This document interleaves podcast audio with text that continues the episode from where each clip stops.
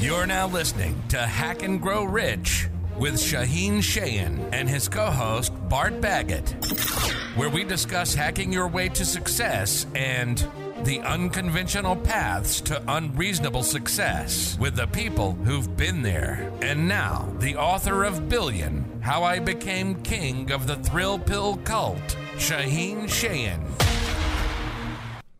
This is Hack and Grow Rich. This is the place you need to be if you like to be rich and happy.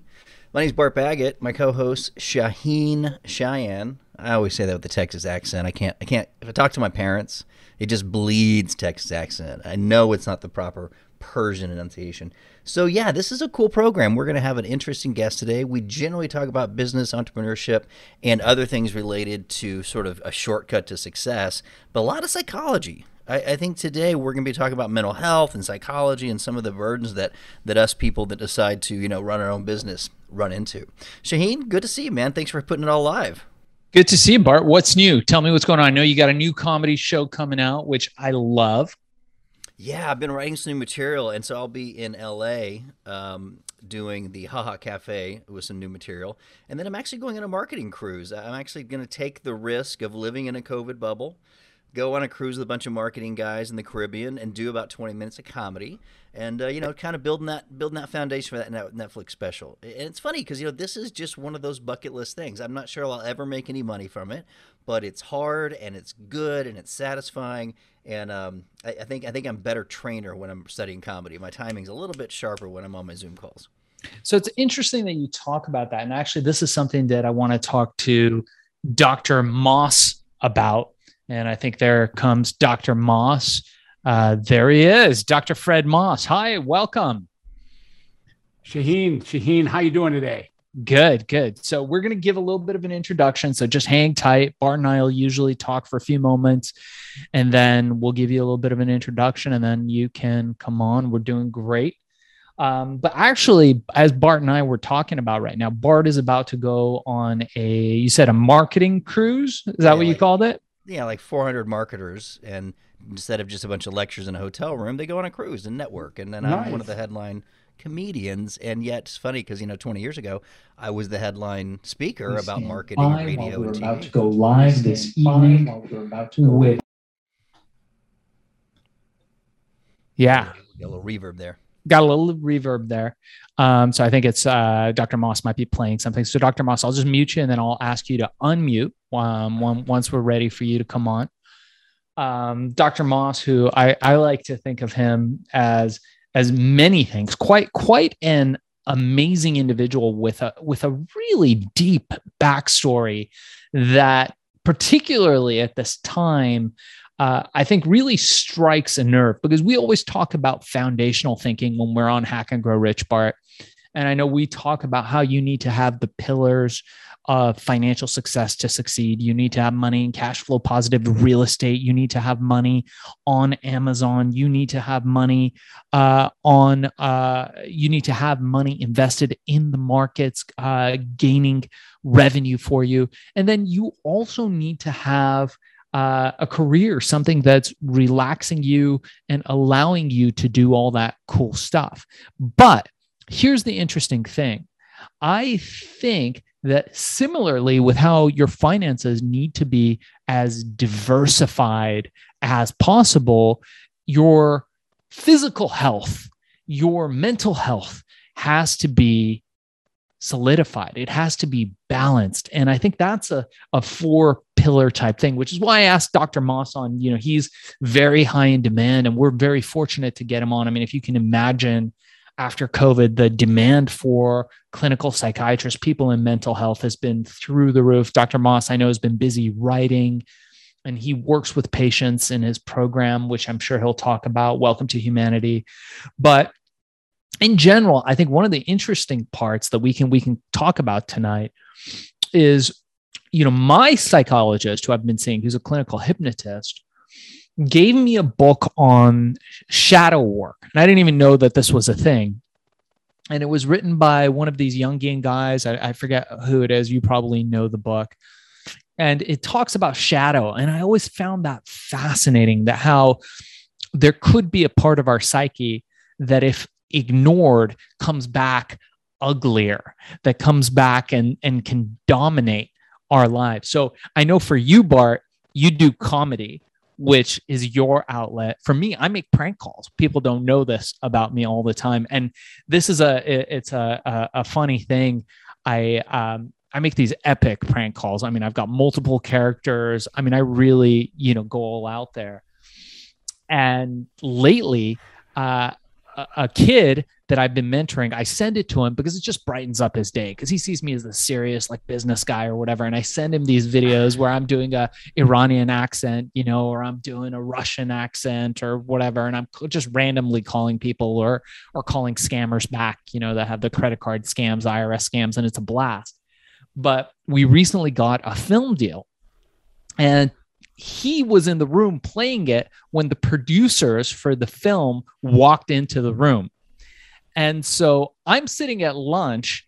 Uh, we're having a, a, business lunch talking about the movie and distribution and who the director should be and who they feel should play me.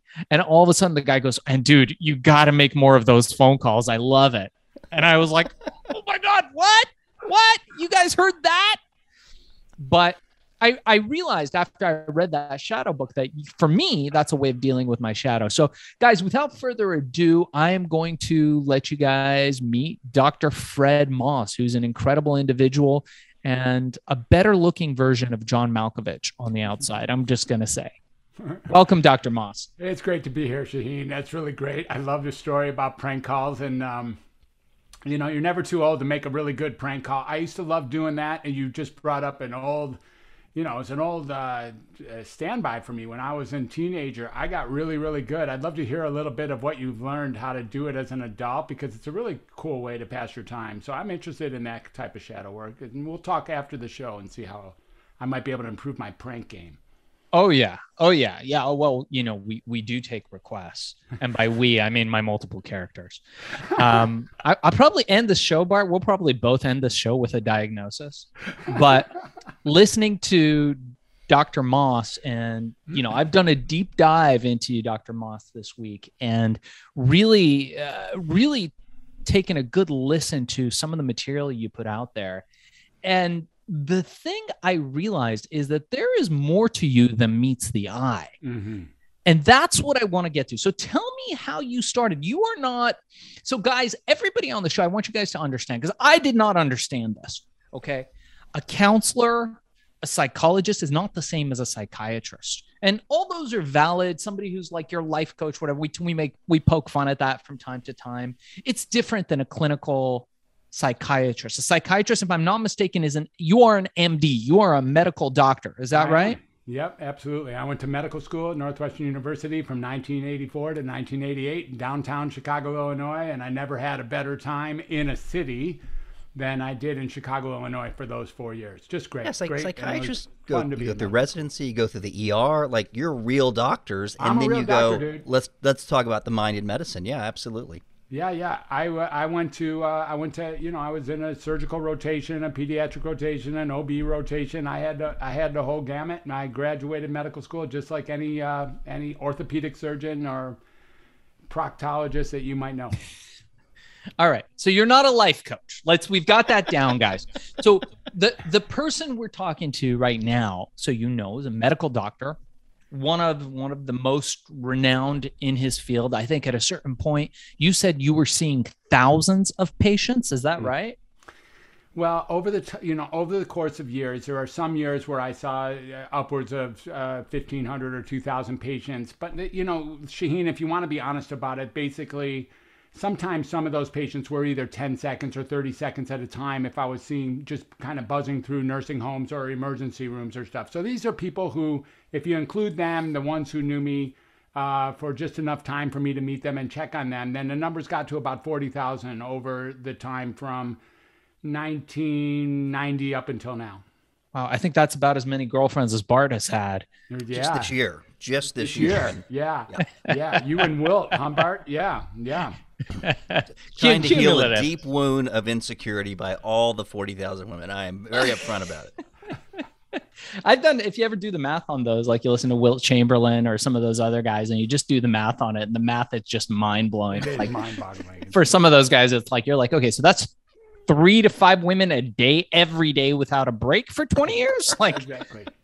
all right so so so we digress as we do often on the show. So okay so let, let's get back to the more serious topic here. And guys for any of you guys joining us on facebook we will be taking questions and answers. So please save your questions and answers and ask them in the comments below on facebook. And you can direct them to dr moss bart or myself and we will be delighted to answer those for you. So okay so you and and this is where i think the story gets really interesting for me.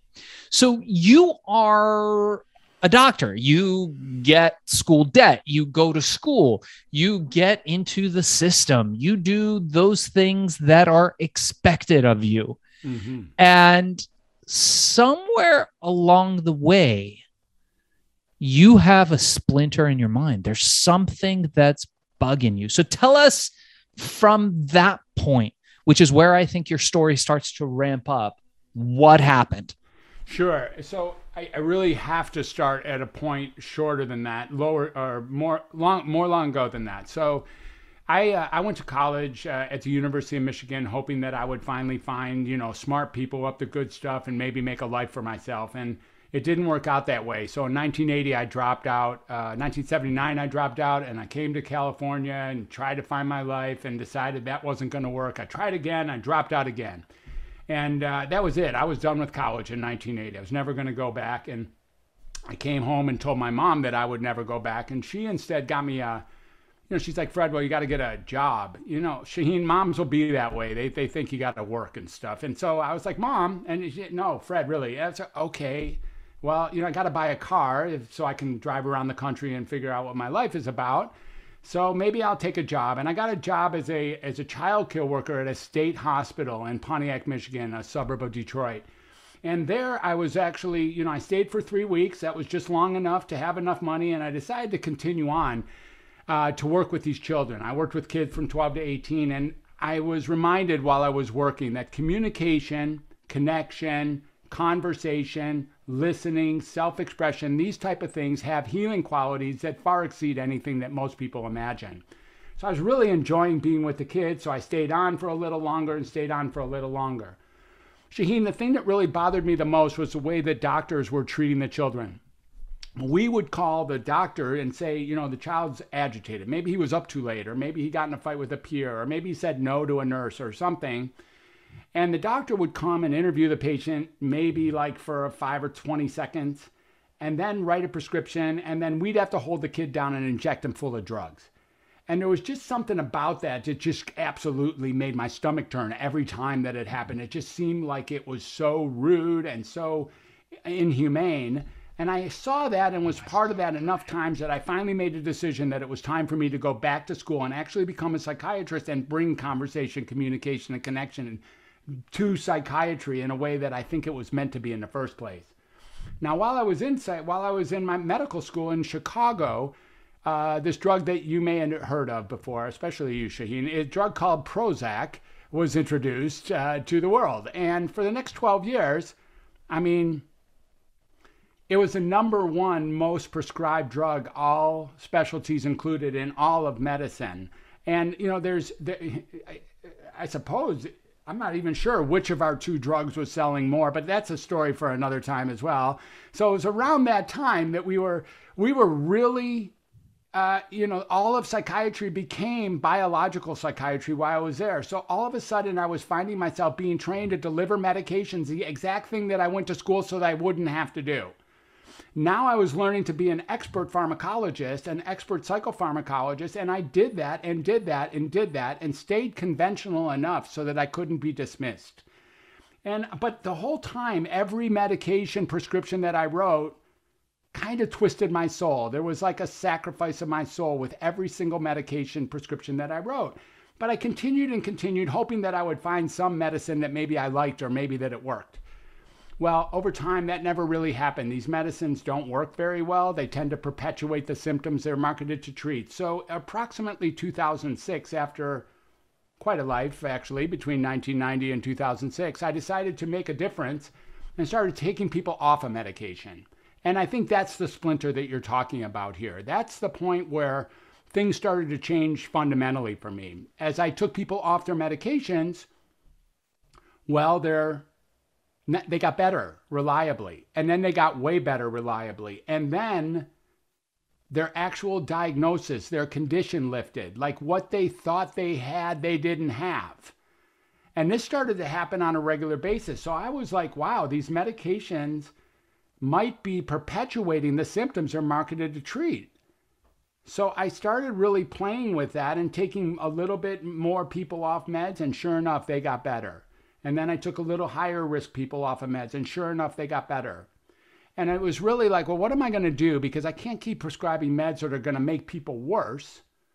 So I went through the next several years just kind of trying to figure out what's going on here, continuing to be a conventional psychiatrist so that I could continue conversations inside the middle of the medical complex and, you know, inside the middle of the medical industry, the middle of the medical industry. And I began to really take people off of medicine and become a stand for people who were, you know, actually maybe not as mentally ill or perhaps not even mentally ill as people think they were. I love being in the streets. You know, I share that with you. I love being in the streets. I love being with people who uh, who are just grounded. And I really got to the point where I could see humans for who they were, and I was back to communicating and connecting and conversing and you know sharing and listening with these people and it was looking eye to eye. And i began to really pull people off of medicine to be less interested in prescribing. And then over the last few years i've even changed that realizing that medicines themselves were not the problem. What was really the problem was this notion that we were diagnosing people as being mentally ill and we were using very vague criteria to make that decision and then once we were diagnosing them and medicating them indeed we made them mentally ill and then we could support with evidence Wow. if they were sick Wow. Wow. And I believe that, right? Because I, think there there's definite vested interests in this in this country alone. Yeah, and it's and it's always evident when you go overseas and you walk into a pharmacy and you're like, how much is da da da da da medicine? They're like 23 cents for a bottle. And you're like, whoa, wait a second. Like I've got an insurance copay, I got a this and a this. So all right. So let's hold on to that thought for just one second. I want to come back. So let's put a bookmark here. On Hack and Grow Rich, we talk about unconventional workarounds, which is how we define a hack, an unconventional workaround to life's challenges or life's problems. And Bart and I have given lots of hacks to that stuff. So now, the part that I find very uh, interesting about this at this point is that I oftentimes I teach my students on my Amazon Mastery course and the kids that I mentor, the young, I say kids, I mean, these are young startup people in Silicon Valley. I feel old when I say kids, but I like to say that sometimes. So when I when I mentor them, I teach them about professionals. And professionals, I don't care who it is, if it's a doctor or a lawyer or an attorney or an accountant, they work for us. We don't work for them. And we use them tactically, not habitually. We mm-hmm. use them as a tool. They enter into our reality distortion field. We tell them what the end result is that we want to achieve, and then we achieve that. So I've got students who call me and they're like, "Oh my god, I, you know, I talked to this lawyer and he said that this lawsuit is very serious and there's nothing I can do and I just have to pay them." And I say, "You know what you do? You tell them to fuck off and you find a lawyer that tells you what you want done."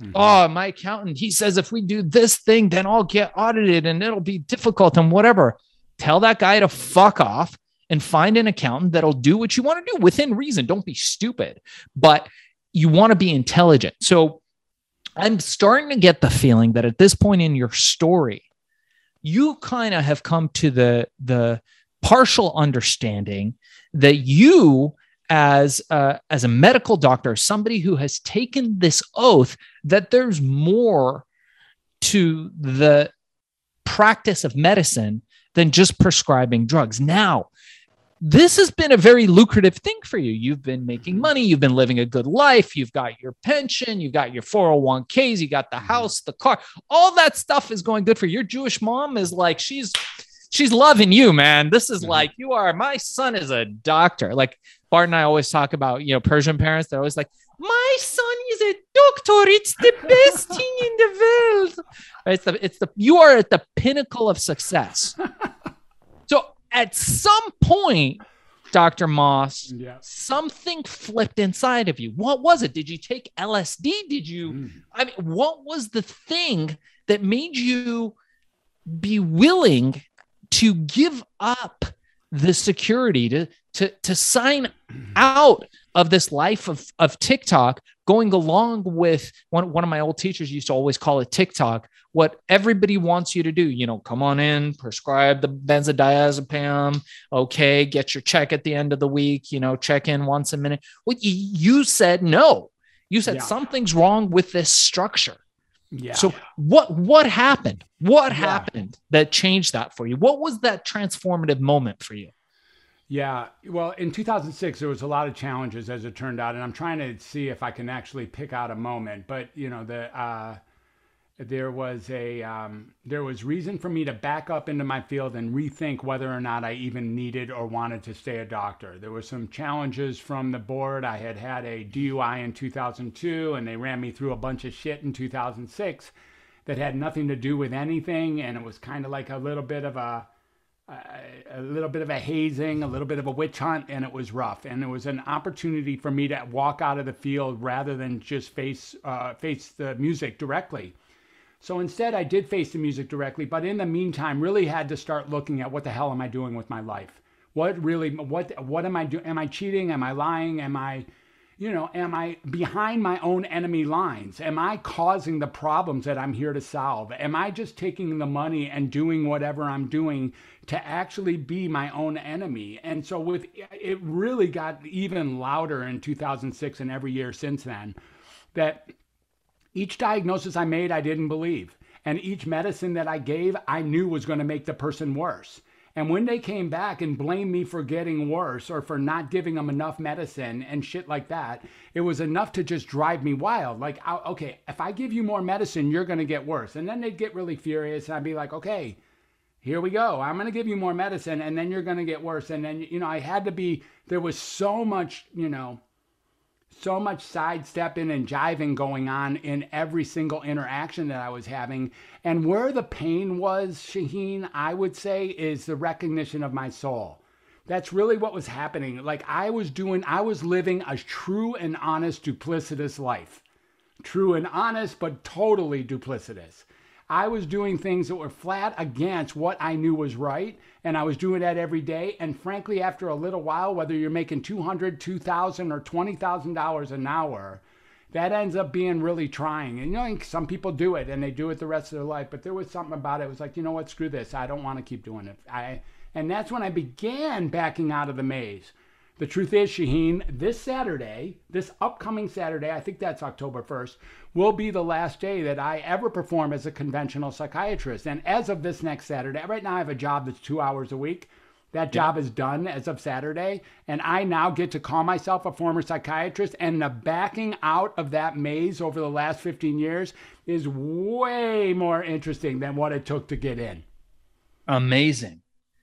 Okay, so let's go back to where we were because I really needed to know that. You, Bart and I always talk about transformative experiences, how mm-hmm. they how they change us. So, all right, so now you are at a place where you're like, "Fuck this! Like, I can't, I can't keep medicating people." Your colleagues, your colleagues must have been shocked because I know doctors talk and they have colleagues and peers and mm-hmm. people you publish stuff with do were they how, how were they reacting to you You know, it's a it's a matter of tiptoeing around in a little ways. It isn't like I came right out on the you know on the the bully pulpit and screamed it from the mountaintops. They knew where I was standing, and some I continued at times to do things that were against my better judgment because that was being called for. You know, I like to.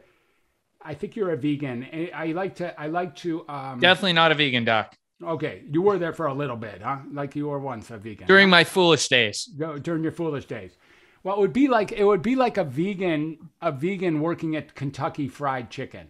You know what I mean? And like like Yeah. that's not going to work that good actually. He's like doing his very best, but he's a vegan and every time comes in and they want a three piece and the guy says, "Dude, you shouldn't be eating fried food." Like a raw vegan. You shouldn't be eating chicken. You shouldn't be eating any that, you know, you wouldn't last at that job very long even though you're a high-powered vegan for me, it was that's what was going on. I was kind of walking the walk to keep the golden handcuffs on, but flying against who I was. It's true. I needed the money, or so I thought, and I loved the power and the prestige but it wasn't it wasn't consistent with where my heart and my soul was and i really got to discover where my heart and soul was and that's where i find myself now aligned aligned more so with who i am and who i get to be so we're going to get to that we're going to get to that and I, I, I definitely want to talk about that one of the things that i thought was very interesting with one of the interviews that you did was that you said something i think pretty poignant to your to exactly the point that you're making now. And that was that once you stop medicating people and you saw people getting better, and by the way, guys, I neither me nor Bart are doctors. And so please consult with yeah, your doctor. Sure. Dr. Moss is not giving medical advice on this show. Sure so not. this is just for entertainment purposes only. Always consult with a doctor. We're going to give that to you guys so you don't end up suing us. Um, if something goes wrong and you decide to take our medical advice, definitely don't listen to me. I've got the sophistication of a chimpanzee. Um, Bart is a little more sophisticated, and Dr. Fred Moss is actually a doctor, um, but not giving medical advice again on this show. So, the thing that you said, mm-hmm. which in fewer words, I thought was that you came to this profound realization that humans are not broken. Mm. And that the current structure of how people are treated, how medicine is handled in this country, how drugs are, are dished out willy-nilly to anybody as a as a easy solution, whereas they they're not curatives. They they they in most cases they fix the the uh, the symptoms occasionally, but not the cause and you came to this realization that not only drugs uh, may not be necessary, but in fact, the condition may be a ghost. Yeah. Exactly. Tell me about that.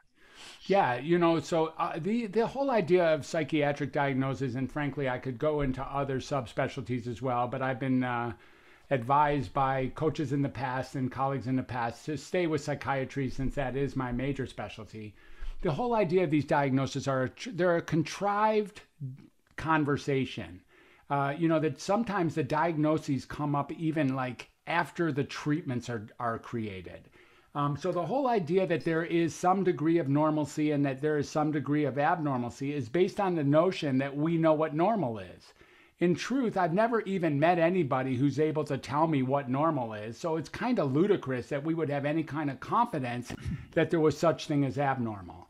On top of that, if we look at the people that we might call abnormal in downtown Los Angeles, these are not the same people who might be called abnormal somewhere else. There's people who, in other countries or other cultures, would be maybe labeled as having the same condition but in given a gift. Perhaps they would move into shaman, or with, in some cases, they might even become a president of a country. And there's a real opportunity to see that it's culturally specific it's temporally uh, specific, and in fact, it's not even specific. It's very vague on the edges.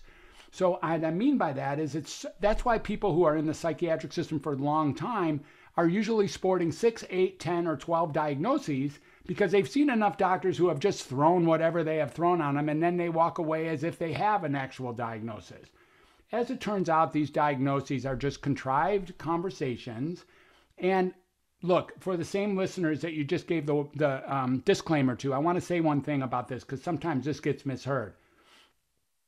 I in no way am diminishing the pain and suffering and misery of these people who are having a life that is not working. Mm. this is this this is not saying something like you know it's in your head get over it. This is not saying like you're not you're not upset or you're not uncomfortable.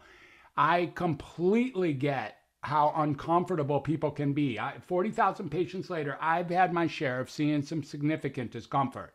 This is not to reduce that. What it is to go to, however, is what you were just saying, which is people are not inherently broken. People are just like you and I, and like everyone else, trying to figure out what to do with our next step in this crazy world, and sometimes making good decisions along those lines, and sometimes not making good decisions along those lines. And that's just what humanity is about. So I don't, when I started treating people like people and not like some sort of measure of whether or not they were defective, that's when massive healing started happening between me and my clients and my patients. Wow. So, and I I get that. You know, in my I'll tell you, in my early 20s, I was watching a film. It was like one of those action films. And all of a sudden my heart starts bumping, right? And I was like, "Oh my god, I've been poisoned." I was sure I had like uh, uh, a little bit of nausea and like my heart was beating. I was sweating and I was generally like cool as a cucumber. So I was like, what the fuck is this?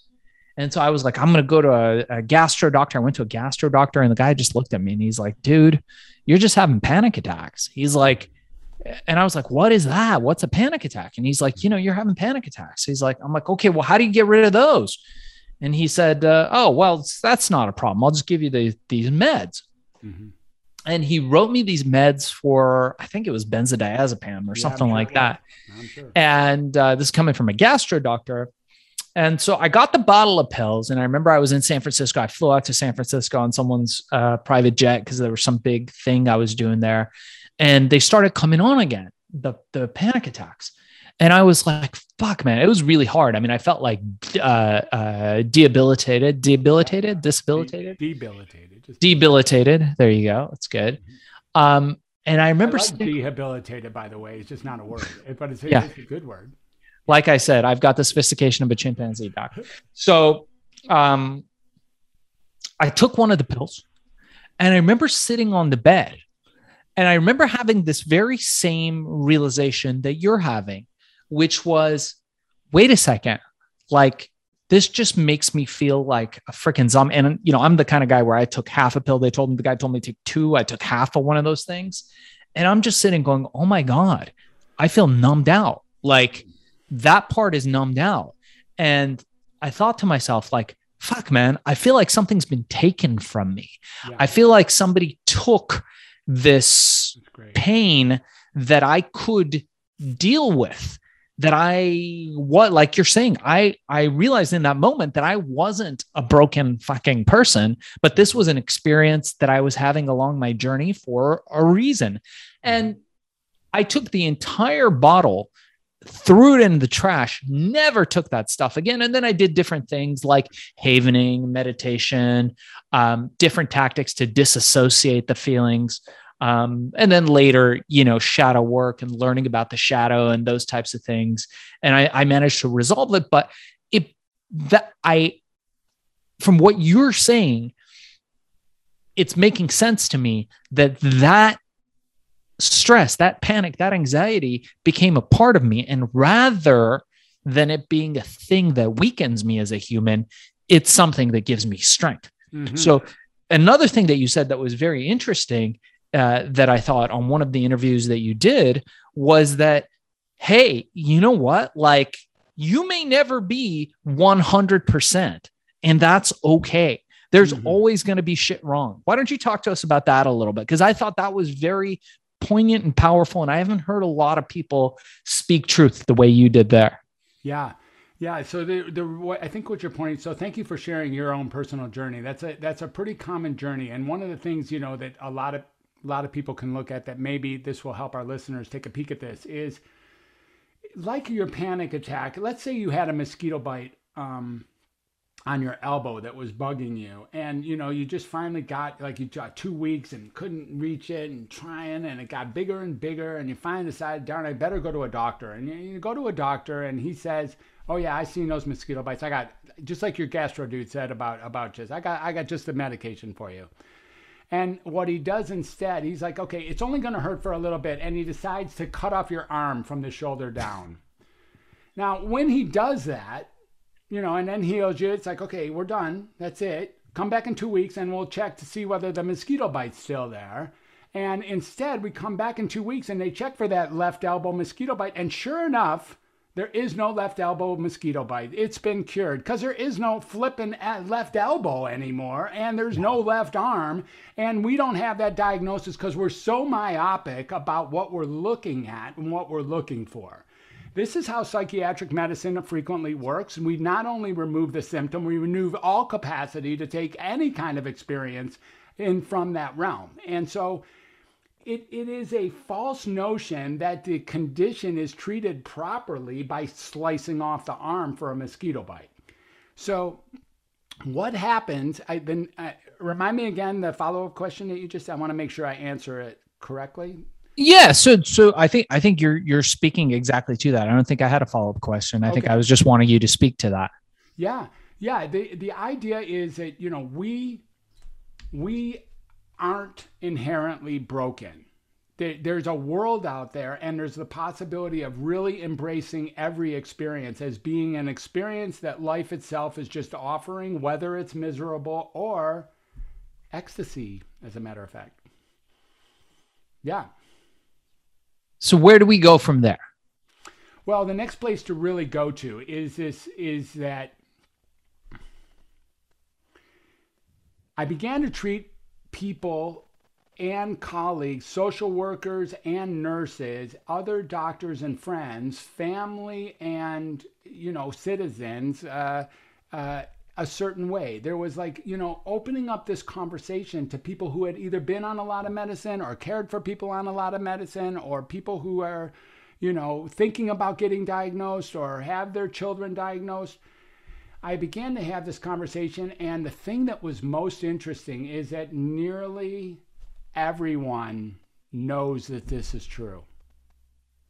It mm. is very few. There, like if you really ask them their truth, everyone knows that this. No one is that shocked. Let's put it that way. Maybe they hadn't thought about it overtly, but no one is that shocked by a system that continues to get worse and worse and worse last I looked, this mental illness problem isn't taken care of. Would you agree with that? I mean, there's a fair amount of this stuff going on in the world. And part of that comes from the fact that there are so many people being diagnosed and treated. And that diagnosis and then the follow up treatment just often creates, at least perpetuates, uh, the conditions they're marketed to deal with. So what do you what do you do? I mean, Bart, maybe you could help me uh, phrase this in a in a better way. But what what do you do if you're the average person and you're thinking you're gonna go through the system the way the way it is or yeah what should you do at that point is that what you're asking yeah well what i'm saying is is that you've given a, a, a profound revelation right? That i think very few people who don't have a vested interest in one side or the other and i assume that you're not uh, and don't take this the wrong way but you're not a scientologist right? And they're they're against psychiatry for their own reasons. And yeah, yeah. you know you're not uh you know you're not gonna enlist them in some weird cult or whatever. You're an actual doctor and you're saying hey you know maybe there's a better way. Mm-hmm. What's the better way yeah yeah I, th- I think what i'm also trying to ask is there are people in a lot of pain right now, or, yeah. or your mom sure. has anxiety, or she can't fall asleep, or sure. one, of, one, of, my good friends is a, is a psychiatrist specializing in pain reduction, people yeah. in chronic pain, mm-hmm. and his job is to help them with their pain. So those people exist, and those are real problems. And mm-hmm. if you have a better solution, that's amazing. Mm-hmm. In the meantime, you get this big system where people are just craving for some sort of short term solution. Mm-hmm. Is it simply people don't have the training and to walk through someone like yourself to find that? organic, healthier way to do it? Or mm. is it on such a scale there's just not enough people? Because we're definitely not saying don't ever do drugs and don't just jump off drugs. Like we're not giving that advice at all. Not at We're all. saying there may be a path that that won't harm you. Uh, so the average person, say my mom has anxiety and she's taking something. How do you want to treat her? How do I help her get over that anxiety and move her slowly to a more organic solution? Yeah, it's great question. Thank you for that. Well, well stated. Um, Bart, I think one thing you want to look at is the possibility that these band aids that we're using have razor blades embedded in them. So when I say that the medications, which are, right, a, a razor blade embedded band aid is going to work for a minute. It will cover the cut for a minute. And then the razor blade will do its job and it'll bleed out of the band aid, and you'll think your condition is back. The cut got worse. You'll think the cut naturally got worse, and that's how it goes. You know, you and then you'll be like, well, next time I go in, I'm just going to get a bigger band aid. And you get a bigger band aid, little bit higher dose. Maybe you add a medicine. Maybe you change, a, you know, a, maybe you change a medicine. So those are the three things that doctors do with medicine. They can add, they can change, or they can increase. Those are the three choices. Add another one, change to another one, or increase the dose of the present one. We're not even taught how to stop people on medicine. We never were taught. So there's an unspoken rule when we when we it's a very unspoken contract when we start medicine, right? When you're with your doctor and he's talking about a medicine, let's see if it works. The idea is that you think that if it doesn't work, he'll just take you off the medicine and roll on. But no, that's not really how it goes. How it goes, he takes you off that medicine, he'll either add, increase, or change your medicine. You're on medicine for the rest of the ride. In almost all the cases, and certainly in psychiatry, you will be on medicine generally for the rest of the ride. So when I talk to people, and again, no disrespect at all to people who are being treated, like you know, I'm sure this is a, if he's your friend, I'm sure he's a very competent man, fully up to good news, and with respect to a psychiatrist who's taking care of pain management. But if these medications are also causing the symptoms they're marketed to treat, and I sustain, I maintain that that there is at least a good, solid component of that going on with these medications so that the, this will be a perpetual state. This patient that he's treating for pain management, we can be pretty sure that one, two, three, four years from now, that dude will still be lining up at the pharmacy once a month to get his drugs. I promise, for sure. And he'll be worse off than he is today. I can also promise that. So, what is the way out of this? Well, one way is in education, is start getting, look, if we actually pull you off this medicine by reconfiguring the retransforming the narrative that supports its use in the first place right? If you knew you weren't sick then you would also knew you didn't need medicine. Now that doesn't really mean to all of our listeners like shaheen's already said really important to get that i am not in any way telling you to dump your medicine in the toilet right now and go. Not at all not at all not at all. But if we can reconfigure the base conversation, the base narrative, such that one knows himself not to be sick, except perhaps based on the razor blade that's embedded in the so called virtual band aid, then the possibility exists that without a diagnosis, without a confirm a confirmation that there was something wrong with somebody, they would know that they didn't have to take something to make them right. Right? Like they, like if you knew there was nothing wrong with you, then you you could know that there's no reason to treat it. Now, this is the interesting space, and I think you're, I think both of you have kind of brushed up against this, which is you see people talking to themselves in the street, or you see people having panic attacks four times a day, or you see people who are, you know, crying and can't get out of bed. And you know, those people are generally already diagnosed with medication. But it looks like the prevailing narrative is that there's a condition under there that isn't responding adequately to the medicine and what I'm really suggesting here, there are many ways to look at this, but it's possible that the diagnosis and the treatment are actually perpetuating the condition. And it's time to back out for only for those people who are ready to do so. Only for those people who are. Look, if what you're doing is working, by all means, more power to you. Don't even think of changing it. Uh, why change horses in midstream? I'm seriously. It's if it, if what's going on for you and your loved one is working, this is not a request to do anything different who I'm speaking with are the people who are sick and tired of getting worse. Who are mm. already, they have been to so many doctors and so many hospitals. They've had so many different diagnoses and so many different treatments, and shit keeps getting worse. That's the people who need to really step back, perhaps, and really listen to the possibility that maybe what was declared wrong with them in the first place was was inaccurate and that the possibility exists that we can back off that conversation, bring people back to being whole and perfect as they are, and set them up in another direction using creativity, using nutrition, using meditation and mindfulness, using um, you know service to others, using performing arts, all sorts of things that we know that are time tested that actually bring us some degree of sanctity and some degree of health. Yeah, that's interesting too because i think in the last couple years especially with covid and all the stuff that has happened is we've discovered that these types of conversation have gone from being nuanced to being polarized. Mhm. Right? Take the drugs or don't take the drugs. Go to the doctor, or don't fucking go to the doctor, right? Mm. Believe in this guy or that guy. Mhm. Like what I'm hearing from your words is that oftentimes these things might be nuanced. Like Mhm. you're saying, maybe the path is going to be what happens if you just take less of the drug for a little bit and Mhm. slowly taper off? What happens if you reduce your dosage into half? Most doctors, from what I understand, aren't trained to deal with those types of things. Like they they teach them in medical school, hey, you give them this dosage of this, and it's a it's a one size fit all type of system.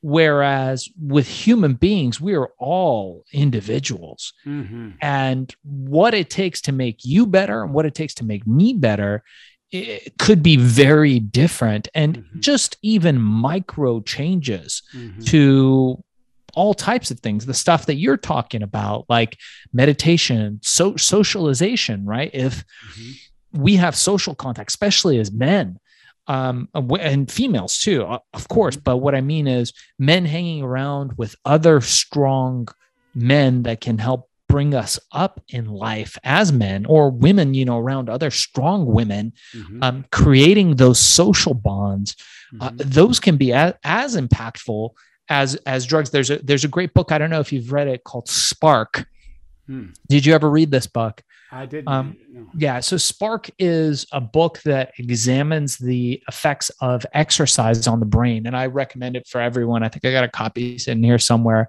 but we should get the author on and in it he cites one really interesting study um, because i know you brought up prozac and i believe if i'm not mistaken that was the drug that he was discussing and he said that there was this double blind placebo study and they had women who took prozac and then women who exercised and the study shocked the world because exercise, regular exercise to exertion for females in particular, landed better results than both placebo and the drug. Mm.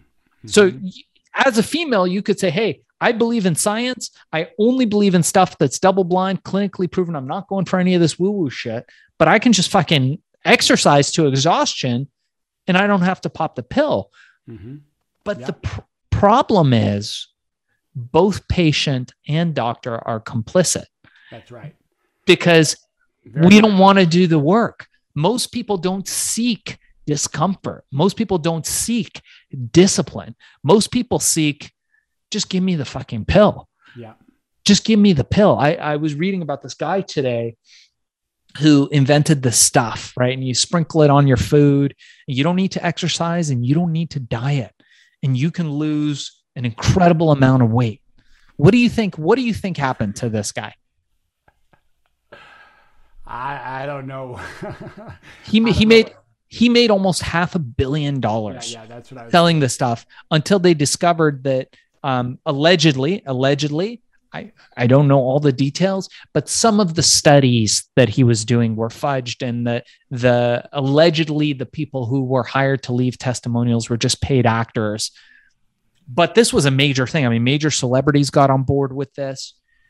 But it led me to the to the to the thought that yeah, you know, like we're fucking lazy, man. Most people are fucking lazy. Most people Yeah. don't want to do the work. So, Yeah. which brings me to you now, and I think Bart has uh, a question as well. I see him unmuted. So, Yeah, go ahead, Bart. Well, I, I wanted just to dive a little bit in into sort of the fundamental diagnosis process because a lot of people, especially Shaheen's, like they don't know the difference between psychiatrist and psychologist. Yeah. And so the understanding that when you get your blood drawn from a medical doctor and they test that blood and they're looking for, let's say, the coronavirus, is very specific scientific. If I'm understanding the DSM 5 correctly and the book that identifies, quote, psychiatric problems, there is no blood test for Definitely not any of these purported diseases. Definitely There, not. So let me, let me see if, if I understand this correctly, because you're you're the doctor. So every few years they make a book, and they, they diagnose things. I think uh, I think 20 years ago homosexuality was a disorder, and then they got a lot of shit for it, and then they undiagnosed it in a previous edition. So if you think this is scientific, it feels more like a committee of people sitting around voting on what new names of things to do, and then selling drugs with insurance companies around that. Now, that's simplified it a lot, but is there any scientific sort of medical tests that correlate to these conditions, or is there just a list of symptoms expressed by the patient? Well, it's some it's a hybrid of that, mostly B and not A. You know, there's no certainly no tests that support any particular psychiatric diagnosis. You know, there's wow. There's chromosome deficiencies and and you know stuff like that that lead to psychiatric looking conditions, but those are no longer given a psychiatric diagnosis. They're more associated with the chromosome deficiency. So it can be secondary to other conditions that there are, you know, organic brain syndromes that are related to some other condition that's going on, you know, that you may have been born with or, or then uh, picked up along the way. But there, no, there is no hard and fast w- way to actually diagnose any psychiatric diagnosis with hard copy, with you know, with pulling blood or taking urine or, uh, or putting someone in, putting a stick up someone's nose or anything like that. Um, that isn't how we make diagnoses psychiatrically. How we make diagnoses psychiatrically generally is that the public thinks that doctors are like really familiar with all the pieces of the DSM-4 and that we're actually using it to make to make our diagnosis. But the truth is, over time, we see so many patients every hour that we're looking for buzzwords. So I knew that Shaheen, when he was telling me the story, as soon as he said that his heart was pounding and he thought his heart was going to, I knew already that someone was going to diagnose him with a panic attack. That was that's all I needed. I, I, I, knew, I was already 10 seconds ahead of Shaheen. I was quite certain that that's how that would go because that buzzword is stuck to panic attack. As it turns out, panic attack has a whole list of, of conditions or criteria that has to be met if you're going to actually give that diagnosis. And it's way more than whatever that gastro dude said was a panic attack. He doesn't know anything about the DSM 4 or 5. And the diagnosis, the way it's actually written, includes multiple criteria that he doesn't use, and frankly, neither do psychiatrists. We just look for, okay, a guy like Shaheen says, look, I'm just sitting there and all of a sudden I feel like I'm going to die. I get sweaty palms and my heart's beating out of my chest. I'm, what do I got? Oh, you got a panic attack. It's like, you know, and then everyone, it just kind of sidesteps the whole thing. And now you have a psychiatric diagnosis. But not only do you have a psychiatric doses, no, diagnosis now, you have a psychiatric diagnosis forever. Now you're a dude who had panic attacks. Now you have panic disorder. And now we're giving you benzodiazepines, which, by the way, are going to cause panic mm. reliably.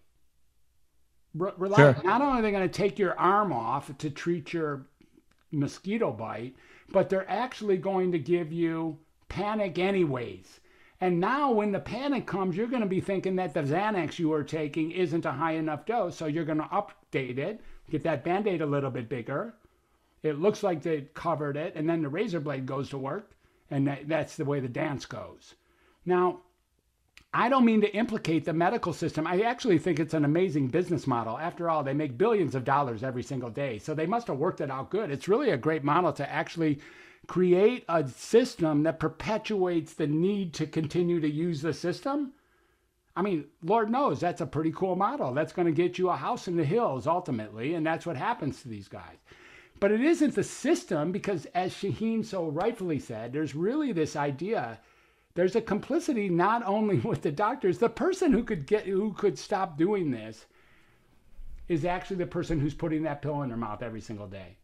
In the end, that's all no one is just because a doctor tells me to do something doesn't mean i have to do it like shaheen was saying earlier you know with what do you do with the this idea however you put it there you know that we use them they don't use us the lawyers the doctors etc if a doctor tells you that you're supposed to eat a little bit of rat poison due to the fact that you're having trouble uh, you know dealing with your mother-in-law that doesn't mean that you should do it no, you haven't met my mother-in-law. Oh, that's not for me. Sorry. Go ahead.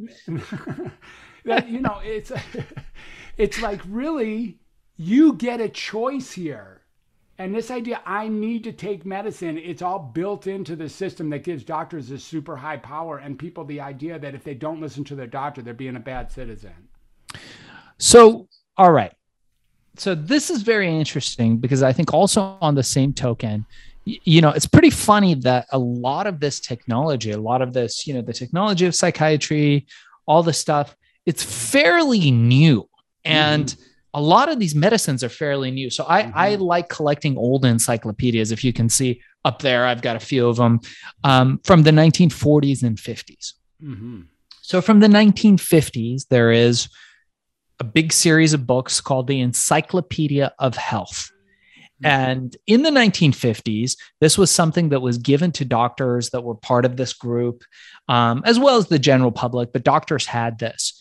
And in it, what do you think they were proposing was one of the main causes of consumption or tuberculosis? Take a guess.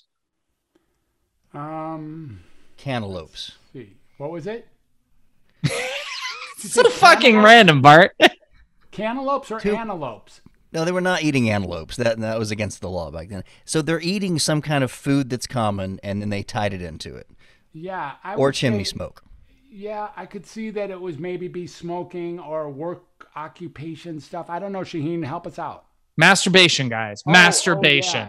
yeah. In the 1950s, they believed tuberculosis was caused by masturbation. I have this. I'll put it up on Cantaloupe was correct because you can masturbate with a cantaloupe. I saw it in no, a movie. Bart, you I think we were correct on that Not- answer. Thank some you. of us much. can't. Some of us don't have Okay, the that's physiology to get that done, Bart. But I appreciate that you do. Actually, it's kind of good. Bart and I always joke about who's going to be canceled first, and I think in, th- in this this evening marks a precedence where it will not be me. No fruit related issues here, um, but I will I will I will post that. So, but if you think back, like all right, so this was between 1948 and 1953. They published this thing, dude. That's not that freaking long ago. No, it isn't. We're talking what is that? 65 years, something like that hmm right? Maybe my math's off, but something like that. So Mhm. 65, that's that's a blink.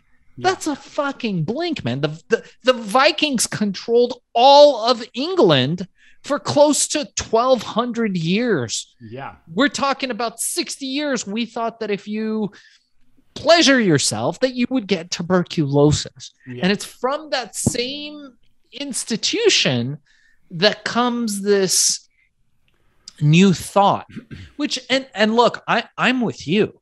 I think that medication, there's a way to use it tactically. We just had Dr. Breus on, yeah. uh, Dr. Michael Breus, America's sleep doctor, Yeah. and he taught us a lot about how to use caffeine tactically rather than habitually. Yeah. And sure, I think you know there's a total place for this. If you get sick, you get a bacteria, antibiotics are fucking great. Mm. Like, there's nothing better than a Z pack if you've got some crazy, uh, crazy bacteria that could poten- potentially kill you. I mean, every time I'm like, dude, like I had a um, a tooth infection once, and I was like, what happens if you just don't do anything? Like, you know, I went to the store, I had antibiotics. You know, it was like five buck copay. I get the antibiotics, I'm good. Like seven days, ten days, I'm like golden. But not too long ago. I mean, what, what are we? What are we talking? Like turn of the century? Right. could You could have from that. fucking people died from that you shit. Yeah. Yeah, I mean, my my my dad had like eleven brothers and sisters, and I was like, well, why the fuck did he have so many? There's only like three left because they just would die off. So you you'd have to place your bets. You'd have to find you know a fertile wife and like knock out as many as you can because you knew they weren't going to make it. So we're, you know, we're pretty fortunate with that stuff. So, but I get your point. So, okay. So we're, we're, we're, I know that you've got stuff you got to do. We're nearing the end. Tell me, tell us more about how people can get a hold of you, how they can learn more about your work. And I know that this is a living live process for you. I know that you're evolving. I know that you're going to be launching a podcast soon and that you'll be making appearances. So people look for Dr. Moss on different podcast feeds because I know he's going to be doing the podcast circuit and doing some interesting shows. I know we've already got um, several that he's lined up that I'm excited to hear.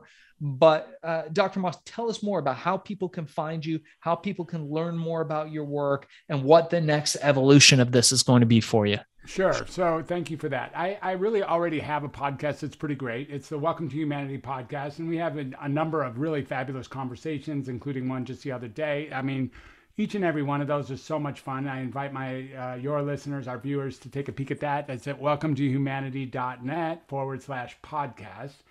And then there's another podcast that's we're looking at called um, Insanity. That's two different words, and that's the one you're talking about, Shaheen, where we've uh, already um, taped 15 of them, and we're looking at um, post production at this point and moving those up to the high scale. So those should be released within the next month or so, with two weeks to a month. And um, I'm also involved with this program that I'm calling the True Voice Podcasting. So, True Voice Podcasting is an opportunity for me to assist people to really find what it is that's important to them. The same kind of thing, like get out of your duplicity, the things that really matter to you, the thing that are really important to you. What would it take for you to get really aligned with that? And the gift that these people get, these participants in this program, would be that within about three months, and perhaps less than that, they would have their own working high class podcast where they indeed, like you're doing now and like I do, um, really be able to uh, speak their truth in a self-expressed way in this using this particular platform methodology that still is not subject as for some reason as we sit here today not subject to the cancel culture at nearly a level that most of the other um, uh, most of the other platforms are. So you know i you mentioned that you thought i'm not a life coach and as it turns out right now what i would call myself is a transformational or restorative coach so I, in fact, as the undoctor, which is the name that I'm affectionately known as, what I do is I walk people off their diagnoses, walk people off their medications, and give them their life back. And, you know, all of this is aligned with just being like just getting your real self, your real unbroken self, coming to grips with the idea that the mistakes you're making, the stuff you're doing that you wish you weren't doing, the stuff that's happening to you that you really think shouldn't be, are all part of the human experience coming to grips with that, embracing that, holding that off, and then communicating that with others.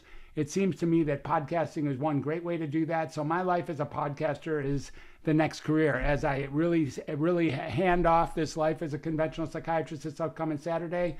I'm moving into podcast at full speed, like you know, Mach one, straight, straight speed ahead. I love that, and I'll talk to you off air about that. I've got some ideas for you on that. Cool. Um, all right. So, and if people want to get a hold of you for your uh, coaching and whatnot, how can people reach you? Is it through yeah. welcome to humanity.net? Yeah, that would be one place. If you want okay. to just email me, Dr. Fred at welcome to humanity.net is, one, probably the best space to do that.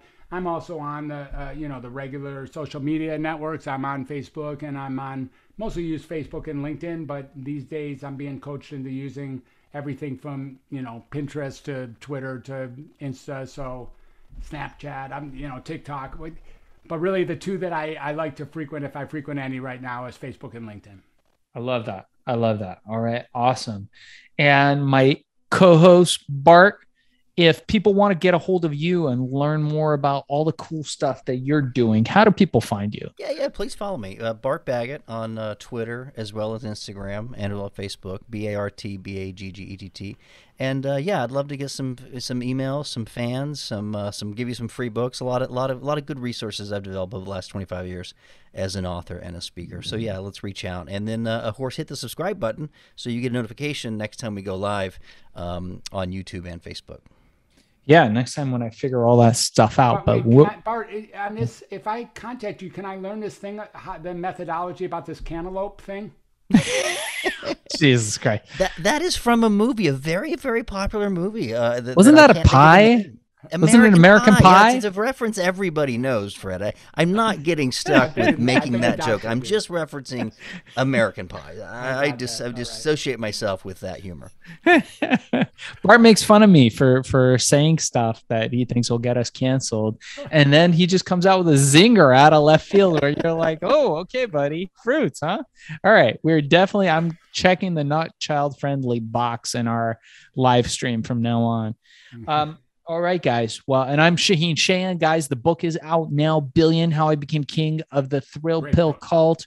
Love the it. first chapter is available for free on Spotify, Stitcher, Apple Podcasts, Google Podcasts, wherever podcasts are found.